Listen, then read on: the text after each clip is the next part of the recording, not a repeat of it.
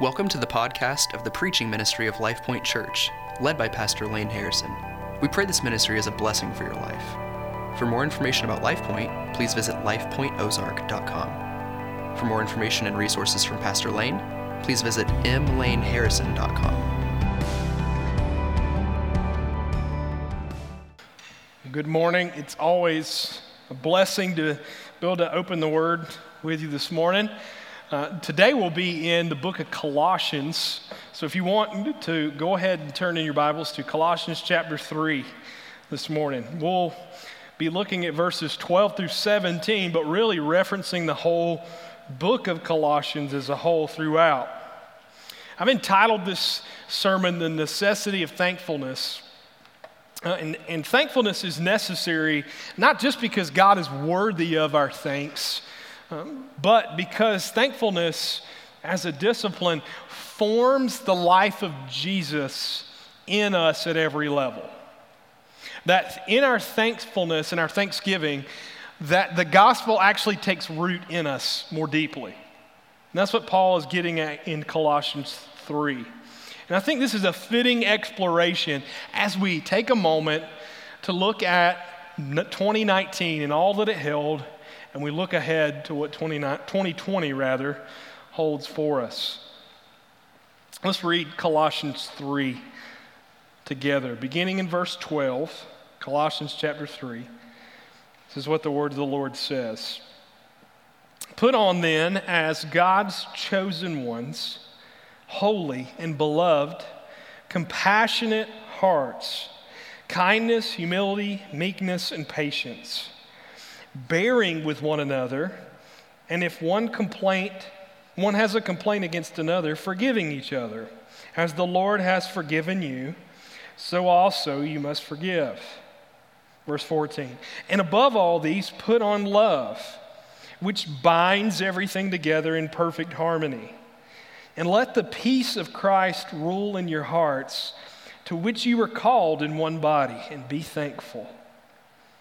Let the word of Christ dwell in you richly, teaching and admonishing one another in all wisdom, singing psalms and hymns and spiritual songs with thankfulness in your hearts to God.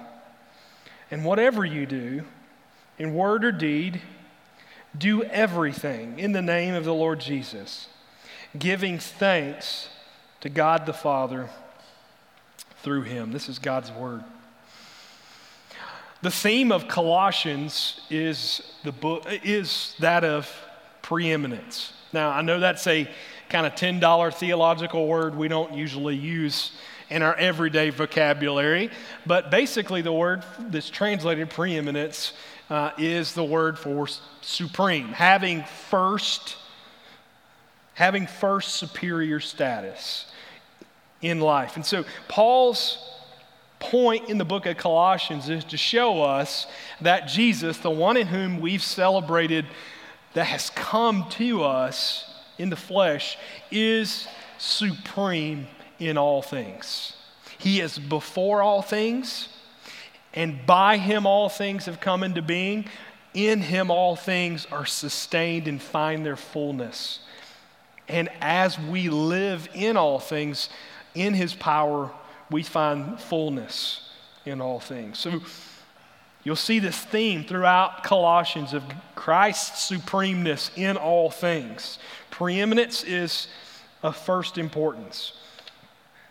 And just as Christ is preeminent in all things, he must be supreme or first in our life. So, this is, a, again, a fitting uh, place for us to look as we look ahead to 2020 that Christ must take first place. He must be supreme. So that's the background of the book of Colossians. That's his primary theme. But there's another theme in the book of Colossians that's easily overwhelmed by such a huge, vast theme like the preeminence of Christ. That this philosophical treatise as to how everything came into being, how everything is sustained, and how everything is fulfilled in Jesus. That's quite a huge uh, theme, right? But there's another theme here that's easily missed, and that is of the theme of thankfulness or thanksgiving. Paul uses this term throughout the book of Colossians. As a matter of fact, he uses it uh, in many of his letters to point us to something. You see, Paul often makes thanksgiving a part of the content of his letters. It may introduce uh, the principal theme of the book, which here he does uh, in Colossians chapter 1, even as early as verses 3 and 4, in his prayers to and about the Colossians. We see here that he's actually introducing the supremacy of Jesus in all things in his thanksgiving. He's directing us to this. So, thanksgiving goes with joy and confession in Colossians chapter 1, verse 12. As I said earlier, it introduces the book in verses 3 and 4. It lays a Christological basis for us in chapter 2, verse 7 of who Jesus is, what he's to bring about in us as supreme. And then he gives us a general exhortation in chapter 3, verse 15. And then finally, we see in verses or chapter 4 verse 2 that it is also in thanksgiving that prayer is the proper mode of our eschatological vigilance, being that we are waiting, awaiting the return of the Savior in watchfulness as we wait for Him in our prayerful thanksgiving. So, thankful, thanksgiving and thankfulness is spread out throughout the book of Colossians. Because here's the reality of things thankfulness brings the reality of Christ's preeminence, his first importance, his supremeness to everyday life. To everyday life. And that's Paul's focus in chapters three and four. He's, he's laid forth that Jesus is supreme in all things. And now he parses out for us in chapters three and four how that translates to our life and even goes into specifics into how it translates in our roles in life, whether it be as husbands, as wives, as children, as employers, as employees, even, even to that extent. But here we have throughout all that this interlacing of the place of thanksgiving and thankfulness in that. It's key.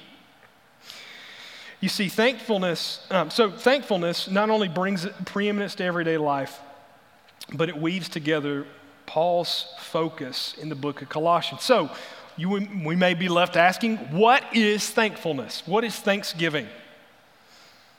Thanksgiving is this it is ex- the expressing an attitude towards God that is the condition of our enjoyment. So, without thanksgiving, there is no enjoyment. We'll get to that. Simply, it's this it is grace returned for grace received. In the Greek language, which is what the original uh, New Testament was written in, the word for grace and gratitude and joy all are the same word. They come from, it's from the same root. It's the word, this word has to do with favor or health and well being. And here's how it works together spiritually grace naturally produces gratitude. So, as we receive the grace of God, unmerited favor on our behalf, given to us for our well being, then we then echo and reciprocate that back to God in our gratitude. And so, as theologian Karl Barth says this the two belong together like heaven and earth, being grace and gratitude or thanksgiving. Same, it's the same word here, okay? They belong together like heaven and earth, Grace evokes gratitude like the voice of an echo. And that gratitude follows grace like thunder follows lightning. Love that image. That our gratitude and our thankfulness is meant to follow God's grace in such a way. There is a television show that I'm often subjected to that involves British people baking things in our house. Um, uh, I'm often in the room when this occurs. Uh, I don't really know what's going on most of the time. I don't even know what items are being made typically. Biscuits or cookies, and there's all kind of different names for things and everything else. But one of the things that I've noticed just in passing as I'm watching this is that many of the items have multiple steps involved. I mean, sometimes they can have as many as five to six hours to do this, but you're like, well, of course, you can throw something together in that time, right? And you're like, for the bakers in the room, well, of course not, Brandon. I, I don't do much baking, as you can tell, unless pancakes count. Uh, that there's not much baking that goes on. But here's, here's kind of the general gist of it is that these multiple steps that, that occur generally mix, knead, proof, sometimes knead again, sometimes proof it again, and then take it out and do all of this again and again, and sometimes in multiple fashions before you can then bake it. And the other thing I've noticed that if one of these steps is missed or there's a mishap in one of them, what will typically happen is that there's some kind of compromise of the structural integrity of that item. But if they are done properly, there's this added layering of flavor and texture and depth that wouldn't occur, occur otherwise, all without adding additional ingredients in any way. It's just a method of working that item or the material deeper within it. And so the same material is worked in multiple ways. And that allows those key ingredients to meld, to deepen, and eventually to bring out their fullness as a result. And I would venture this morning to tell you that in much the same way, there's a layering of thanks that empowers the Christian's life, that works and deepens and melds the grace of God in our life to bring out the, its fullness in us. And that's what Paul is pointing us to here. So here's the main point that I have for you out of this passage of Scripture, and that is this that through thankfulness, the Christian's newness of life actually gains shape and dimension. That it is through our thankfulness that the likeness of Jesus takes shape in us. That it is how grace works in us in every dimension. And just as there's a layered richness to the gospel, there is a layered richness meant for the life of the Christian through thankfulness. You see, thankfulness, thanksgiving, thankfulness, gratitude, I'm going to use these kind of universally as synonyms because they, they really are the same word here. Thankfulness brings shape and dimension to the Christian life as it works in a newness of life.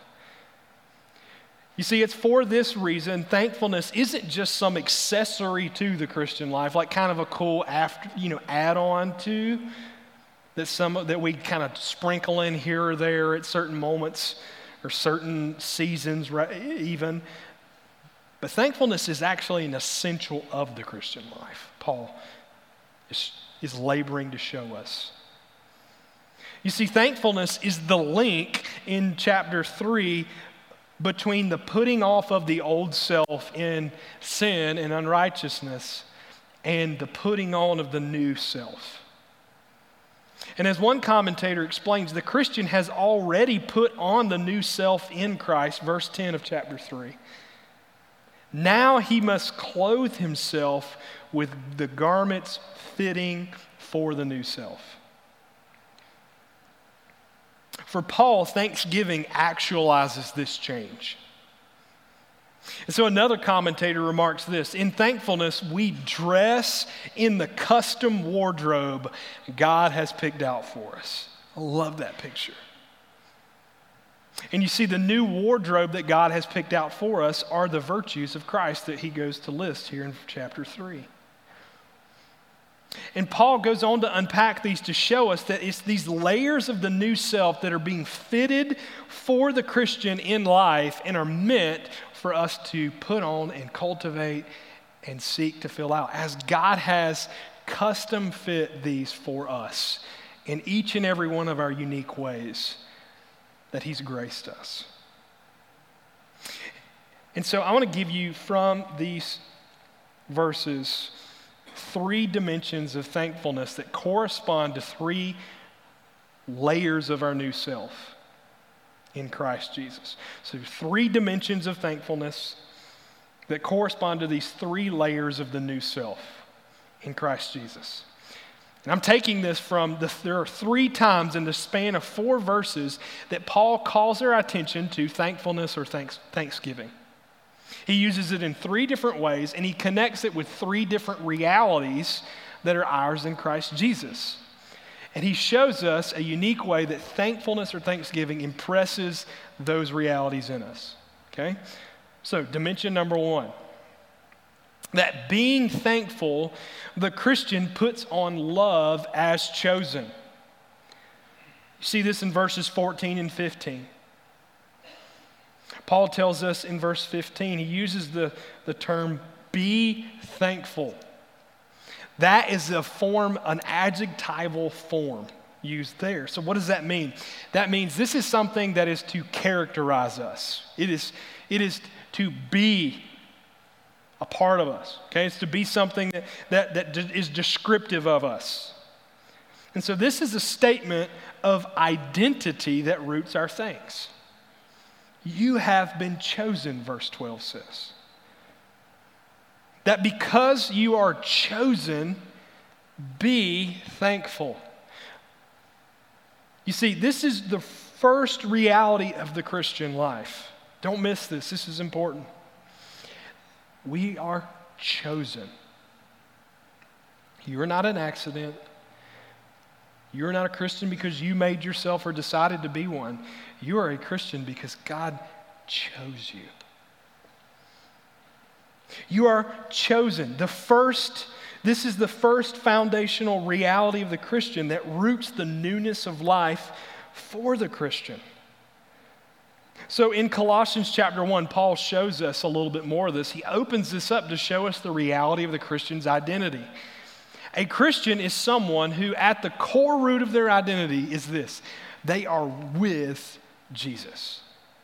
Now, think about that for a second. Where is Jesus right now? Of course, he's in our midst, but he is, according to Colossians 3, the first few verses, he is seated at the right hand of God, verse 1. And a Christian then is someone who is with Christ. So here's what this means as a Christian, you are where your identity is, and that's where Jesus is. You have been raised with him. Your core identity is firmly fixed and seated at the right hand of God. Just as Christ is surely supreme and he is forever enthroned, unmoved, victorious, so sure is your identity in him. Be thankful, therefore, he says, and let your thankfulness reverberate to remind yourself of these realities which are yours, forever unmoved. For you are chosen and kept in Christ Jesus. This is what Paul is telling us. You see, this is important for us because as human beings, we forget who we are more than anything else. You've, you've seen this, right? The scriptures show us this. We've been walking through a series uh, on the book of Genesis, and you see this kind of time and time again, right? Um, Adam and Eve forgot who they were, so they sinned, right? Noah forgot who he was. David, if you keep reading, David forgot who he was. And then we even come to the point to where we see Peter and the disciples forget who they were in Christ Jesus. And inevitably, coming upon the heels of that forgetfulness is brokenness, disobedience. We also see this in continual stories around us, right? Of humiliation, of broken lives. Those who had it well who had everything going for them, but somehow know they forgot who they were and were misled into a wreckage of their life. And so, the remedy of this aimless sort of self destruction is remembering who you are. And thankfulness does this, Paul tells us. Thankfulness roots us in who we really are in Christ Jesus. Be thankful, he says, verse 14 and 15, for you as God's chosen ones. Henry Nouwen uh, is a respected um, author, pastor um, in the field of mental health as well. But uh, he, he writes this Gratitude is the most fruitful way of deepening your consciousness that you are not an accident, but a divine choice. Some of you need to hear that this morning. You're not an accident. In Christ, you are God's choice. And so Paul says then, let thankfulness be the condition of your attitude in response to this reality. That make thankfulness your default position, is what he's getting at here. You know, I'm kind of a naturally kind of a little bit of a pessimist. I don't know if any of you kind of fall into that camp as well, but that's kind of me. Uh, and so my, it's easy for me to default there a little bit, you know. So it can be like kind of dry humor, you know, those kind of things, but you, it can teeter over into, into that. But Paul is saying this let your attitude as a default in Christ, as those who are chosen, become that what aligns to your identity being chosen. Let your attitude conform to your identity. And that identity is that you are chosen. So let thankfulness be your default position. So, the Christian being thankful for such an identity, well kept in Christ, then puts on love, Paul goes on to tell us. Verse 14. And what does love do, he says? It binds and it harmonizes. This is the, a lot of another major focal point of Colossians that it makes us complete in Christ, that there is harmony to all things because Christ is supreme over all things, in all things, and all things find their fullness in Him. And so, Christ being supreme and our identity being rooted in Him, as chosen in Him, we then put on His love, we put on His virtue as our own, and when we do so, peace rules our hearts, He says. Verse 15. Why does peace rule in your heart? Because the love of God unifies you. The love of God brings a unifying reality that binds everything together. It brings harmony and integrity to the very character of your life because you're chosen. And so you put on love. So, what happens when this reality sets in? Verse 15 tells us the peace of Christ indwells our hearts. The peace of Christ rules our hearts, he says. It has dominion over us. Who doesn't want peace to reign in them in a new year, right? The way to do so is to press yourself more deeply into thankfulness and, and the reality of who you are in Christ Jesus. To press into Jesus here. And so, what does this mean for us? It means that there can be no more disunity nothing contrary to the life of Jesus that can abide in the character of the Christian. So you have to cast off anything that's contrary to the life of Jesus in obedience to Him. Also, this means we have to cast off any disintegration that is happening in us, being pulled in a myriad of different directions and finding our identity in all of these different things and being shaped by all of these things. Because everything is fully Christ's, and so are you. Paul says, Your life is hidden with Christ in God. And so, what does that mean? This is key. Your identity is not up for grabs, it is not under threat, it is set secure as a chosen one in Christ. So, having such a unity in love flowing out of our identity then has a corporate dimension to it as well. Paul's going to go on in each and every one of these to show us how these realities of the Christian uh, that are fixed in the character of Jesus and his likeness are meant to come out of us and correspond to us. But then also there's this corporate dimension that defines our gathering together. And this is, this is what he does here that as we are promoting unity and harmony through the gospel in our own being as we thank God for our identity being chosen, then flowing out of our identity, we seek oneness in the church, he says. Verse 15, it's, it's that our unity and our harmony in love for the body of Christ then, then calls forth this unity and harmony in one another's lives. You see, in our thanks, we remind ourselves and promote peace and unity in our own life. But then, as we do this, these realities, we remind one another corporately of these things as we promote peace and harmony and fellowship with love with one another. And so your thanksgiving not only serves to remind you and press you into this, but it serves to remind those around you of this reality as well of who they are. They are chosen. And so there's a cohesive unity in the life of the Christian and a depth in their identity that manifests in being chosen. So, Christian, you ready for this? Christian, remember who you are. Be thankful and put on love as chosen. Remember who you are. That's important. That's the first dimension. The second dimension is this with thankfulness, the word of the gospel dwells richly in the Christian as holy. So, with thankfulness, the word of the gospel dwells richly in the Christian as holy. Verse 16 is the second usage of this term that Paul uses here.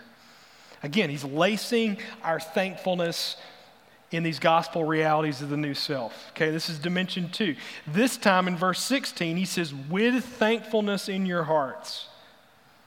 Here it is in the form of a noun. A noun's a thing, right? Person, place, thing. It's something you have. Okay? It is something related here in the, in the language. It's a substantive related to the main meaning of the sentence by way of a preposition. I have no idea what that means. I just know it means this with this, okay? In your hearts. It's something you possess, something you carry with you. So he says, carry this with you in your hearts. So, this is a statement of our condition that roots thankfulness in our hearts. You are set apart, again, verse 12, as holy. First declaration, you are God's chosen one. Second, you are holy. You are set apart uncommon. If you are in Christ, this is the reality that's yours. The second reality of the Christian, they are holy. I know that's not a term, it didn't feel like I'm holy, right? it might be a term that's kind of disdained a little bit, unfashionable seemingly, right? But holiness defines the newness of the Christian life. And it's simply this it's not common because my identity is not common, it's not rooted in the everyday things that might come into my life, that might, that might pull upon me, tug me in every direction, just in such the same way, holiness now defines me, not everything else, okay? It defines the, the condition of my life and what I do, how I do it. Paul opens this up for us again in Colossians 3 2 to show us this reality of the Christian as holy and uncommon. Just as our identity is where Christ is, so too is our thinking to be. So too is our dwelling upon something to be. You see this in verse 2. If then you have been raised with Christ, verse 1, then verse 2, set your mind on things that are above, not on things that are the earth. So he says, what he says here is of key importance to us that what we dwell upon dwells most within us. I kind of stuttered there a little bit. What we dwell upon dwells most within us. You know this, right? What, what I tumble around in my head all day finds its way into my heart and it sits there, right? And it influences how I how I describe things and what's descriptive of me, right? Becomes characteristic of me. what you dwell upon most dwells within you most. So don't dwell on your thinking on simply on the things of the world, but make your dwelling in the truth and let it dwell in you. And so, key question here as you look back at 2019, what thoughts and ideas commanded your attention in 2019? And how did that shape you? What did it produce in you? And then what will you make room for most? That's what Paul's calling forth here. It's the term used. What will you make room for most within you in 2020? If you're a believer, let it be these realities of ours, chosen holy. But then here's how to do this. Paul says then, how do you do this? You have the word, the word richly dwell in you with thankfulness, he says. Verse 16, the word of Christ is key here. The word is key here, he says. We are to immerse ourselves in gospel truth, is what he's saying. Immerse yourself. You don't mentally grasp the truths of Scripture and move on. You don't mentally give assent to the gospel and move on. Yes, I understand that. I get that. No, you come back to it. You're instructed in it. You're exhorted in it. You're encouraged in it. You have to return to it over and over and over again. He says, Let these things dwell richly in you by teaching and admonishing in all wisdom. The Christian, then, with thankfulness in their heart, then dwells richly in gospel truth. Our minds, our hearts will be indwelled with something. Might it be gospel truth? So, what does this indwelling in gospel truth do to us? Paul tells us in verse 16 it enriches. It enriches. Just as the putting on of love in being thankful gives us um, this harmony and this peace so too, in dwelling richly in gospel truth through with thankfulness enriches our life in verse 16 he tells us. So here's what thankfulness does. Excuse me. Thankfulness has a way of clearing out what is crowding out our life. Because here's what it does it fills our life, it fills our minds, it fills our hearts with something greater. It grounds us in what is distinctive. Now, here's, here's a personal application, personal story of this. One of the things that I've noticed um, in myself over the last several years is that when I take time before the Lord to bring to Him what's heavy upon me, what's dominating my thinking, in a prayerful manner, in, in, in quietness. Sometimes they'll show me these things that I'm not even aware of. But as I begin to name those things, you know, just, just kind of consuming me, they've kind of affected me at, at, at a root level. That as I begin to do this, the Lord then starts to show me things that He has done that I can be thankful for. He starts to draw out, oh, yeah, um, as, for example, the end of the year is a great time to stop and recollect the past year, right? And so, as we walk through those things, it's easy to be dominated by all the hard things, all the conflicts, all the changes, the negative things that took place. But we sit there long enough with the Lord, what I've found to be true is that He will bring to remembrance oh, yeah, God brought that person into my life. God allowed us to do this thing in a new way. I mean, look at, look at what was here, that's here now that wasn't a year ago. Wow. And as you start to do that, God brings these things to remembrance, and before you know it, what has crowded your attention has shifted to praise. That's what thankfulness does. Is it clears out what crowds and makes our hearts and our minds indwelt in something greater.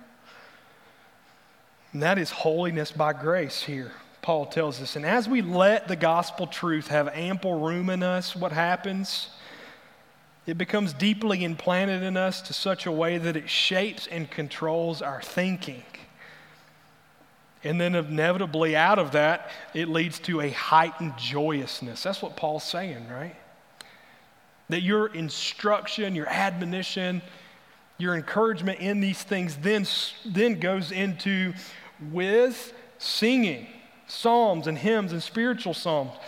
There's no, dis- he's not trying to make a distinction here. He's just trying to say this that your instruction trained with thankfulness heightens in song, in enthusiasm.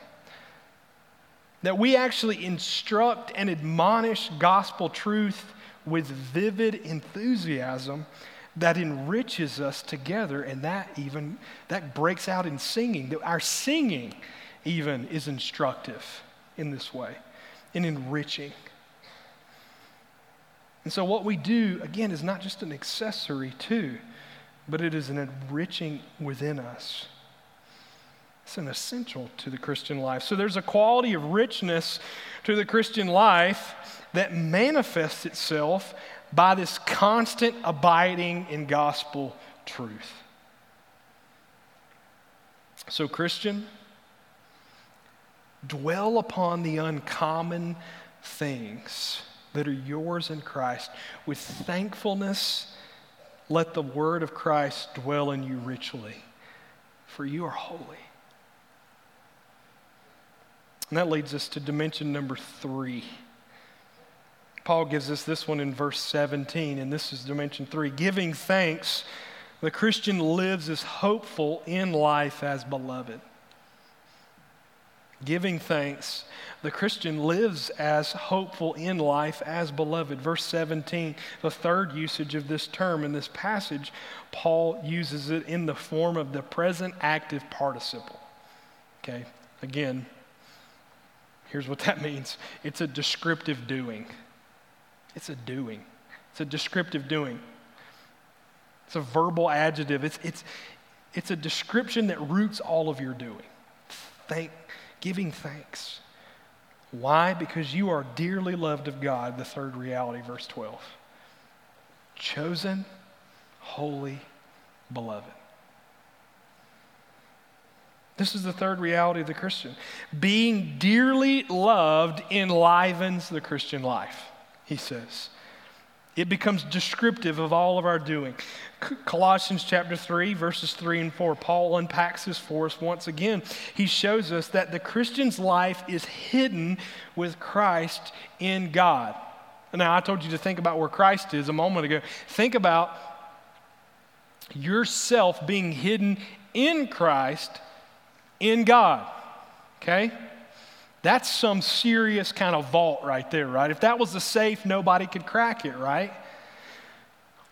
All of you, every dimension of your life, Paul says, is set in that, is hidden away in that reality, encapsulated in that.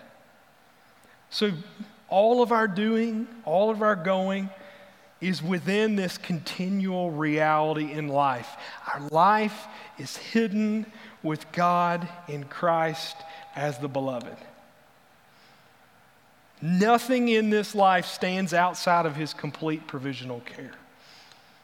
I don't know what 2019 offered to you, but none of it stands outside of his continual provisional care. I don't know what 2020 holds for you and me, but none of that stands outside of His perfect and complete provisional care. And that's the reality of the Christian. So Paul says this let all of your doing be in giving thanks. Let all that you do and say each day be surrounded with this reality that in everything we do, we are to retain a sense of God's goodness and to be careful to thank Him. Now, here's the, here's the cool thing about this that as we are careful to thank Him in all of these things, God has a way to help us to see and sense in a deeper way His goodness in our everyday life. So, the Christian giving thanks lives as hopeful. And what does this hope of the beloved do? It emboldens. It emboldens us. Paul goes on to tell us this in verse 2 of chapter 4. And then also, this is the foundation by which he gives the instruction of chapter 4. So then, as husbands, as wives, as employees, as children, as servants, all of these things, you do this because you know that you are well kept in every way in Christ. So his instruction unpacks here that it emboldens our life in all that we do. You see, Thanksgiving is the tipping point of the Christian life. It's the spilling over with confidence in who God's called us to be and who we will become. Paul has already told us this in Colossians 2, verses 5 through 7, that the Christian life abounds in thanksgiving. That giving thanks points to the essential of acting in the name of Jesus, knowing that all of us is well kept in everything. So, this, this is what this does for us it makes us live each day and in every way oriented to Him and drawing attention to Him, knowing that we will appear with Him always. That our ultimate hope is rooted in glory at the end. Paul says this in verse 4. When Christ, who is your life, appears, then you will also appear with him in glory. So, Christian, don't just forget who you are. I mean, don't just remember who you are. Don't just live a life enriched in gospel truth, making ample room for this in your life, but then now live your days emboldened with the hope that you have. Giving thanks in all of your doing, for you are the beloved of God. Nothing will change that. Nothing falls outside of that reality. And so let 2020 be defined by such. I've fumbled through a few ways of how to conclude here, and I thought the best place to conclude was to return back to what Paul has already laid forth for us this illustration of the putting on and putting off, this new wardrobe that Christ has given us that we are to take upon ourselves. Um, and so, right now, as I think about it, uh, in our house, uh, our clothes just tend to disappear, okay? And what I mean by that is uh, having a four year old and a one year old, um, we will find a single shoe randomly uh, in our house. We'll find, you know, just odd pairings or just missing pieces of our wardrobe, you know, kind of scattered about in our house. And that's because our daughters love to try on mommy and daddy's clothes